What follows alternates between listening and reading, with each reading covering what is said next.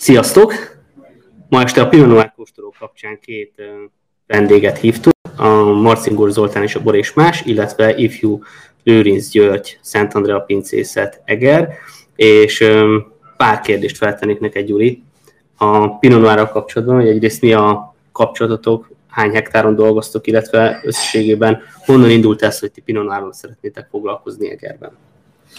Alapvetően mi 45 hektáron gazdálkodunk az Egri borvidéken, és hát a Pinot Noir édesapukámnak az egyik kedvenc szőlőfajtája. Ezáltal nekem is, mivel ugye az ő szárnyai alatt nőttem fel, és annyira szereti a Pinot Noir-t, hogy szinte minden egyes dűlőbe telepített. Úgyhogy majdnem a birtoknak az egyötöde az, az Pinot Noir, és Szerintem azért volt nagyon fontos dolog, hogy, hogy szinte minden dűlőben van nekünk ebből a fajtából, hiszen talán az egyik legjobb szőlőfajta arra, hogy a termőhelyi egyediségeket és karaktereket megmutassa, és által kicsit gyorsabban tudtuk megismerni azokat a, a termőhelyeket, amik hozzánk kerültek 2002 óta, és ezáltal jobban kialakult a fejünkben az, hogy, hogy mire lehet képes egy-egy adott termőhely egy ilyen fajtán keresztül.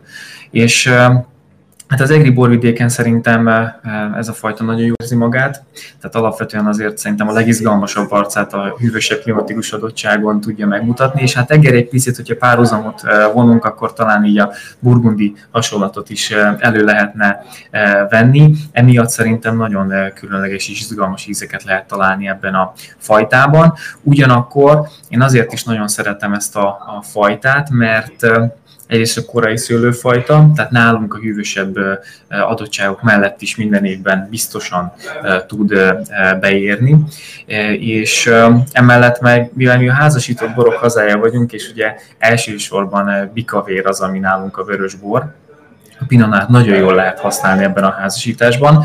Persze rá kellett jönnünk arra, hogy nyilván meg kell találni ennek a fajtának is a szerepét a házasításban, ezáltal nem az elsődleges cél ezzel a fajtával kapcsolatban, hogy Pinot Noiros legyen maga a fajta, hanem olyan karaktere legyen a bornak, ami a bikavérben egy nagyon szép részét tudja adni a, a, bornak. Ezáltal mi mindig egy kicsit később születeljük a bikavérhez, tehát elveszíti egy kicsit a pinós eleganciáját, tehát nem ez a 13 fél 14 alatti alkohol, hanem 14 fél környéke. Ezáltal egy kicsit ilyen markánsabb vörös bor lesz, de egy nagyon szép alapot tud adni akár a bikavéreknek is. Nektek kettő pinó van a szortimentben, ugye van csak egy szóval, ez egy könnyedebb, úgymond ilyen alapinó kategória, és van a nagy eged, amiből szinte nincs a piacon, mert most nézegettem az árakat, hogy mennek a polciára, de sehol nem láttam hivatalosan.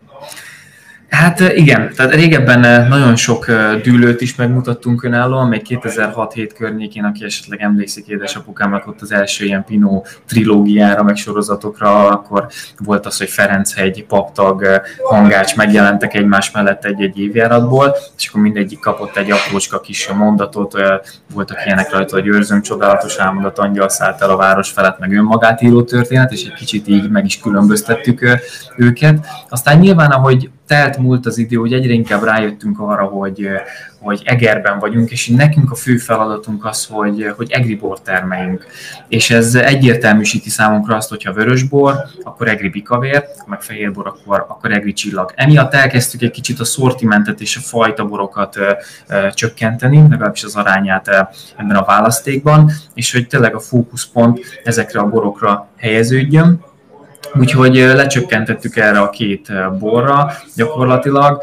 Hát a három volt az elmúlt években, mert ugye a Bistro Pinot Noir csak egy szóval indítottunk, ami nyilván egy kicsit gyümölcshangsúlyosabb, könnyebben értelmezhető Pinot Noir, egyszerűen csak finom legyen meginni, és fölötte volt egy hordóválogatás valóban méltó Pinot Noir, és hát amióta Nagy Egethegyel foglalkozunk, van, hogy egy hordót letöltöttünk egy-egy éváratból a Nagy Egethegy Pinonoáról, és néha, hogyha nagyon-nagyon elvetemültek voltunk, akkor a kiseget dűlőből is előfordult egy Pinonoár. Nyilván ezeket így végtelenségig lehetne nyújtani, de most úgy nagyon elhatároztuk magunkban, hogy, hogy tényleg letesszük a voksunkat az egri vörösbor mellett, és hogy, hogy határozottan kijelentjük, hogy mi igenis bikavérrel foglalkozunk, úgyhogy nagyon kevés lesz az aránya a Pinot az elkövetkezendő években. De ez mit jelent forgalmi ár? Mert én azt látom, hogy mennyire vettem ezt nagykereskedéstől, de hogy ez a polcon mennyire van kint? 30 körül? Nem, nem, nem, azért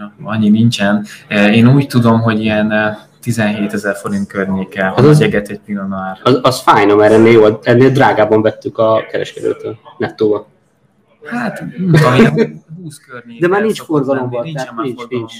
Tehát, Igen, tehát valószínűleg ezek nagyon gyorsan elfogynak ezek a, a tételek, mert nagyon kevés is áll rendelkezésre a kereskedőknek, tehát a bortársaságnak aki, aki nekünk a kizárólagos forgalmazónk.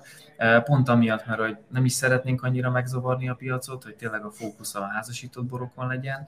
Néha így elcsábulunk, hogy pici különlegességnek adunk egy pár palackot belőle, de hangsúlyosan a jövőben nem, nem igazán fognak szerintem megjelenni ezek a pinonárok. És miközben meséltél, pár élmény elő, előugrott bennem. Az egyik az az, hogy amikor egyetemre jártam még ilyen jó 18-19 éve, akkor az első olyan vörösbor élményem, amire azt mondtam, hogy fú, de, fú, de nagyon tetszik, az a 2002-es Cabernet Franc volt, az ilyen hosszúkás címke, az nagyon tetszett. Aztán az első ilyen, ilyen wow, ilyen is tud lenni egy bikavér élményem, az egy 2003-as um, áldás volt, uh-huh. az csodálatos volt az az évjárat. Szerintem akkor az volt a szortimentetek tettél a vérben, akkor még nem volt merengő talán, vagy akkor jött 2003-ban már volt. Az első Gyakorlatilag 2002-ben volt az első uh, merengő superior bikavér, és um, ott, már, ott már volt. Igen, és akkor legendás történeteket hallottam, meg olvastam is. Ja, Jászdi Pista írta ezt meg a Szerenára szőlőben könyvében, amikor édesapádékkal jártak többször Burgundiába, mint tudom, ilyen tanulmányúton, és akkor onnan merítettek Úgyhogy ma, ma este több burgundi tételt is kóstolunk, meg egyéb ilyen típusú borokat. Van valami elvárásod ettől a sortól? Én nagyon izgatottan várom. Tavaly áprilisban voltunk éves a Burgundiába, ő már hatodjára, én először, de nagyon nagy élmény volt, és a, a mai sorban, ahogy néztem, lesz is olyan uh, pincészet, akit meg is látogattunk, sőt, lesz is olyan pincészet, akinek a saját hordóját használjuk mi is. Uh, vettünk belőle most idén is kettőt, meg, meg tavaly is, ez a Louis Latour uh, borászatnak a saját hordóüzeméből hordó, amivel picit kísérletezünk, bár elsősorban magyar hordóval dolgozunk. Úgyhogy én, én nagyon izgatottan várom, mert tényleg szerintem azért a Pinó kapcsán így borvidéki karakterek nagyon jól elő tudnak jönni, és, és szépen össze lehet hasonlítani az adottságokat és a, a, a különbségeket, egyediségeket, úgyhogy szerintem jó sor lesz és izgalmas kóstol. Van egy tétel, amit bevásároltunk a BT-nél, ami szerintem már csak nálunk van, ez a 2009-es merengő nagyon, nagyon tetszett az az évjárat, meg, meg valahogy úgy, úgy láttam, hogy még van belőle pár karton, és akkor azt megvettük. Ajánlasz még valami tuti évjáratot tőletek, hogyha belebukkannánk?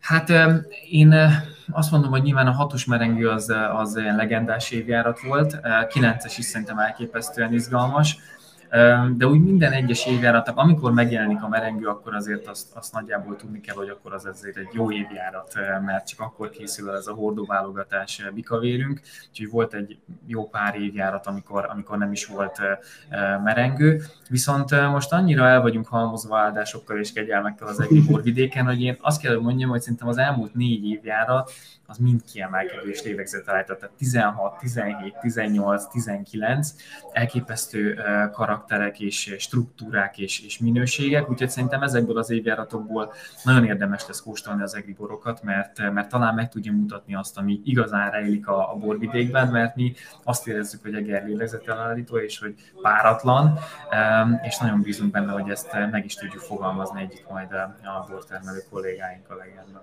Ez egy szép végszó. Köszönöm a, az őszinteséget, és akkor irányeger. Köszönöm szépen. Sziasztok!